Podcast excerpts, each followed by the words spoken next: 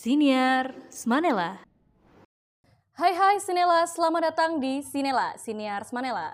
Masih bersama saya Reane, selaku host yang akan menemani para pendengar podcast Sinela yang mengudara eksklusif di Spotify. Hai semuanya, kembali lagi dengan aku. Gimana nih kabar kalian? Masih sehat? Atau lagi galau? nah, jadi di episode kali ini kita kedatangan tamu yang spesial. Nah, yang biasanya mengobati luka-luka para siswa-siswi di Semanela nih ya. Boleh perkenalan dulu Ibu. Baik, halo semuanya. Perkenalkan nama saya Putri Sylvina Rulita.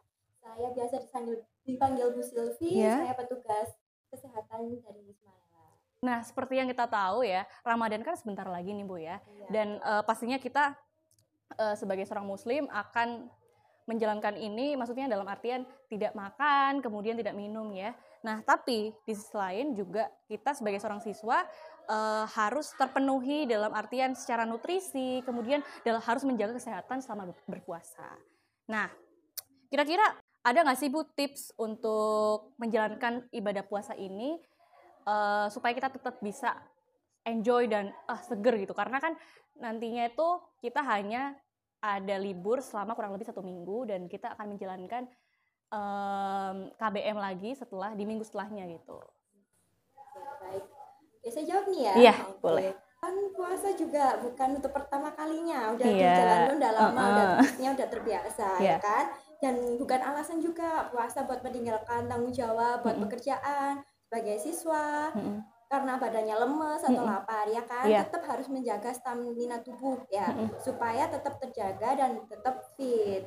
Nah, di gimana nih biar tetap fit ya ini kita eh, memanfaatkan dengan energi yang didapat dari sahur, Oh gitu iya. kan ya, Mm-mm. biar tetap harus produktif.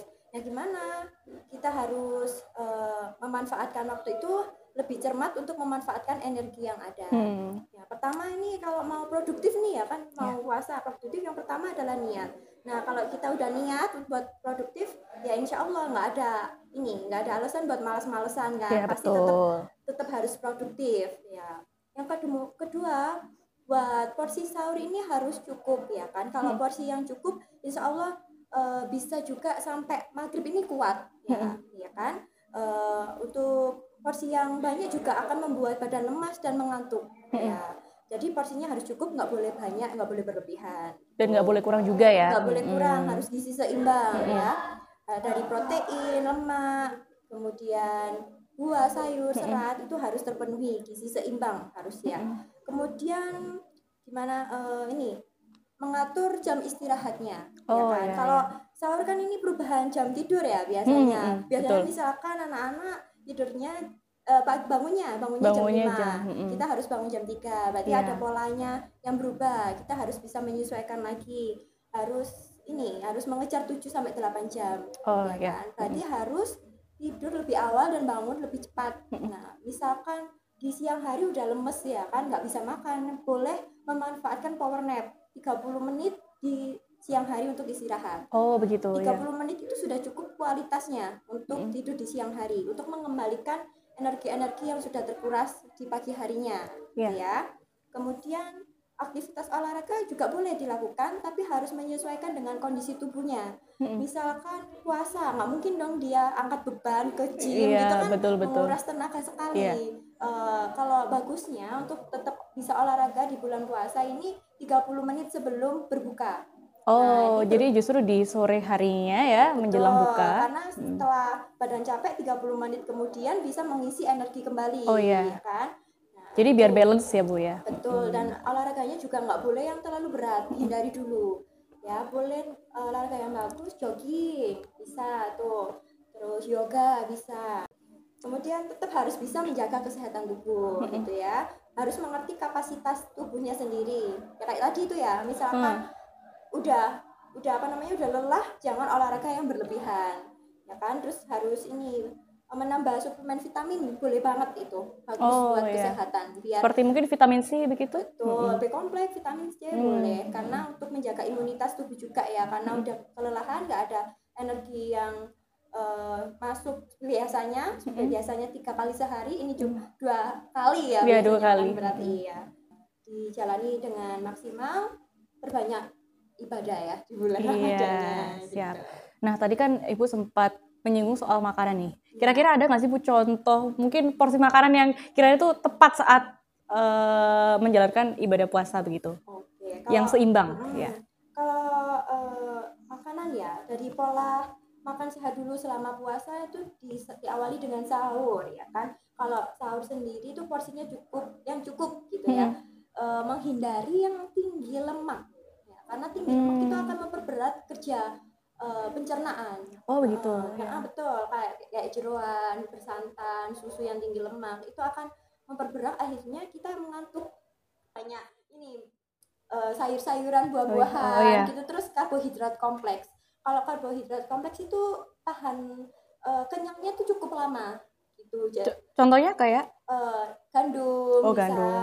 ya terus kemudian eh, ini ubi ubian kentang itu cukup lama untuk menahan laparnya ya kan daripada eh, lemak itu susah dicerna terus bikin haus cepat bikin haus kemudian pengolahannya lama akhirnya ngantuk itu kompleks banget itu kalau Oh, sahur iya, seperti itu ha. langsung berat coba aja kamu makan nasi goreng di waktu sahur ntar jam 6 udah haus lagi itu karena hmm, pekerjaannya berat. Nah, Mm. itu ya. Kemudian di waktu eh, berbuka itu harus perlahan-lahan. Nah, ini ya yang biasanya aduh udah berbuka nih, mau makan eh, di, ma- di meja banyak makanan, Banyak makanan. mau disantap semua karena aduh kayaknya enak semua. Iya. Itu eh, harus bertahap karena kan lambung udah kosong lama, nggak mm, mungkin langsung dimakan semuanya, Betul. ya kan? Harus ya betul berbuka dengan yang manis. Mm, mm. Ya, dulu ya yang bermanis misalkan habis buka minum air putih gitu ya terus makan kurma buah-buahan boleh ini gorengan boleh baru Hmm. diperbolehkan ketika berbuka gorengannya kan Mm-mm. lemak Oh, itu ya iya, iya, tapi iya. nggak boleh terlalu banyak mm-mm, nah, dibatasi, tetap dibatasi. ya baru dikasih jeda jedanya boleh dipakai ini eh, sholat maghrib Hmm. baru setelah sholat maghrib makan makanan seperti biasanya nasi itu boleh Jadi eh, maksudnya nggak apa-apa tapi harus perlahan-lahan ya. Iya betul, Oh, Ada step by step nggak Iya. bisa langsung. Kalau berbuka langsung makan yang banyak itu pasti begah, mm-mm. Nah, itu pasti ada yang lemah, perih gitu ya. Iya, itu ya. iya. Ya, itu. Nah, oke. Nah, eh untuk ibu sendiri nih, saat berpuasa, ibu nunggu waktu berbuka itu kira-kira ngapain sih waktu mungkin ngabuburit atau ngapain gitu bu? Iya betul. Nunggu buka puasa ngabuburit. Kalau Iya. saya memang suka eh, apa namanya jogging, gitu, Hmm, workout itu hmm. saya suka. Jadi 30 menit itu sa- saya kadang pakai buat eh, cari takjil ke kompleks Hmm. ataupun di mana-mana yang jual takjil. Terus atau enggak saya buat workout gitu. Oke. Tapi workoutnya eh, kualitasnya yang apa nih rendah gitu ya, enggak yang terlalu berat gitu. Kalau kamu gimana nih? Kalau saya, ya tergantung kalau banyak tugas yang ngerjain tugas dulu ya bu. Oh, iya, iya, betul-betul bersih-bersih rumah. Iya bersih-bersih rumah itu juga paling sering sih dan cari takjil sih biasanya. Iya, betul. Paling seru tuh momen ngabuburitnya ya bu ya. Iya. Iya, betul sama teman-teman gitu Betul, ya. iya. Ujung-ujungnya bubar. Iya. Oh iya, jangan lupa nih ya. eh, kons- eh, ini asupan cairan, kebutuhan cairan tuh harus Hmm. tetap terpenuhi. Tetap 8 gel- 8 gelas sehari. Iya. Kurang lebih 2 liter itu harus tetap ya. Iya.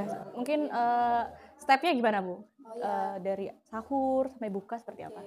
Ini pokoknya nggak boleh terlalu langsung banyak gitu ya. Mm. 2 liter langsung buka aja nggak Mm. mungkin. Iya. Jadi bisa diatur sendiri ataupun pakai yang biasanya pada umumnya satu gelas setelah bangun tidur, satu gelas setelah sahur, Mm. satu gelas sesudah azan maghrib, kemudian setelah sholat maghrib, kemudian setelah makan, kemudian setelah sholat isya, setelah sholat taraweh dan sebelum tidur.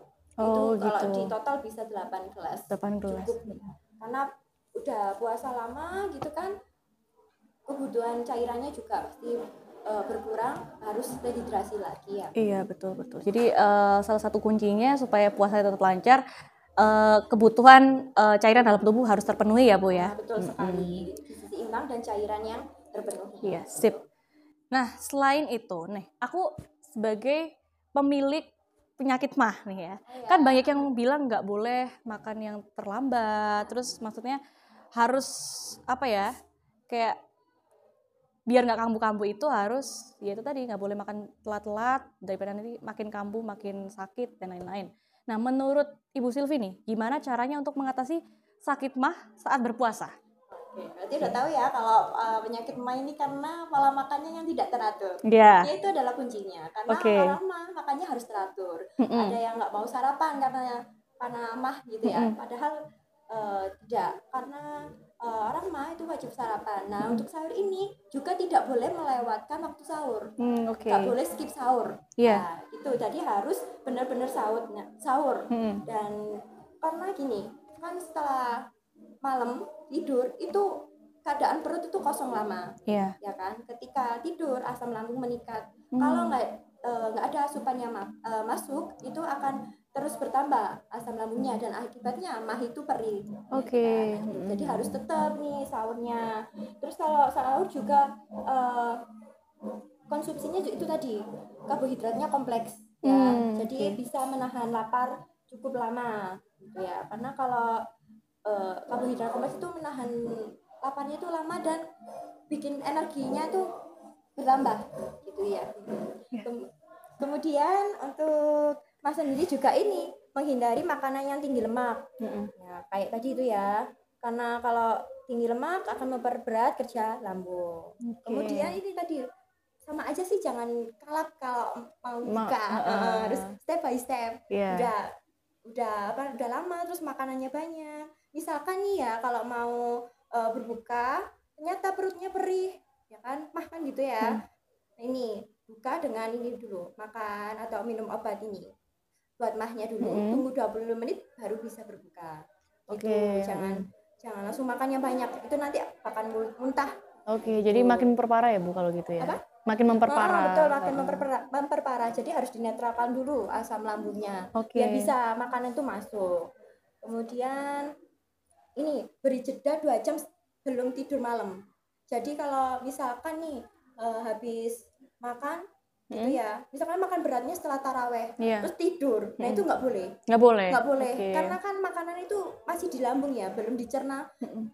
masuk usus jadi masih di lambung ketika tidur katup katup lambungnya itu buka jadi asam lambungnya semakin meningkat Hmm, nanti gitu. ketika bangun pas sahur udah ras- rasanya perih lagi gitu terus makanannya juga dihindari, dihindari itu kan orang mah pedas Mm-mm. asam Iya. gitu tuh harus dihindari karena bakal memicu sekali itu ya. Mm, karena kan udah kalau udah mah atau GERD-nya kambuh itu bisa lama apalagi nanti pikirannya stres itu Hmm, nah makin itu. percepat itu Iya. naik asam lambungnya Itu sih Bu kalau misalkan saya stres tuh biasanya lumayan cepat Cepet ya, naik ya. iya, Ternyata karena salah ada- satu eh, faktor yang mempengaruhi juga ya Bu ya. Betul, reseptornya langsung meningkat Iya. langsung mengirim sinyal langsung lambungnya aduh makin parah Makin parah. ya. makanya teratur dijaga pola stresnya istirahat yang cukup Hmm, gitu sip. ya Nah jadi eh, berarti boleh ya Bu ya orang yang punya penyakit mah untuk tetap berpuasa begitu. boleh pokoknya skip Sahur ya Yang penting nggak Makanannya boleh. harus teratur dihindari Mm-mm. makanan pantangan